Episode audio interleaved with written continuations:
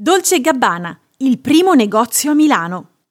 Stefano Gabbana e Domenico Dolce aprirono il loro primo punto vendita nel millenovecentonovantaquattro in via della Spiga due, una delle vie che negli anni diverrà parte del famoso triangolo della moda milanese.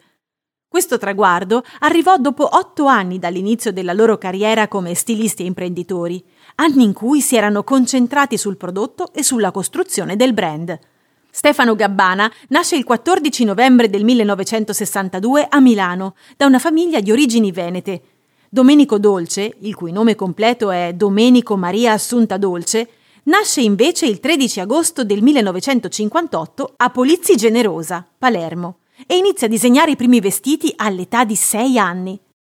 I due si conoscono poco più che ragazzi quando Domenico Dolce telefona all'azienda di moda Milano per la quale lavorava Stefano Gabbana.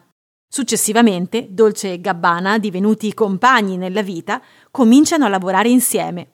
Stefano prende Domenico sotto la propria ala protettiva, avviandolo al mestiere e spiegandogli i processi di design nell'industria della moda. In seguito all'assunzione di Dolce, tuttavia, Gabbana è chiamato a svolgere per diciotto mesi il servizio civile in un istituto di malati mentali. Tornato alla vita professionale di sempre, crea con Dolce un'azienda di consulenza nel settore del design. Dapprima i due lavorano separatamente, ma in seguito, su consiglio di un commercialista, cominciano a fatturare insieme.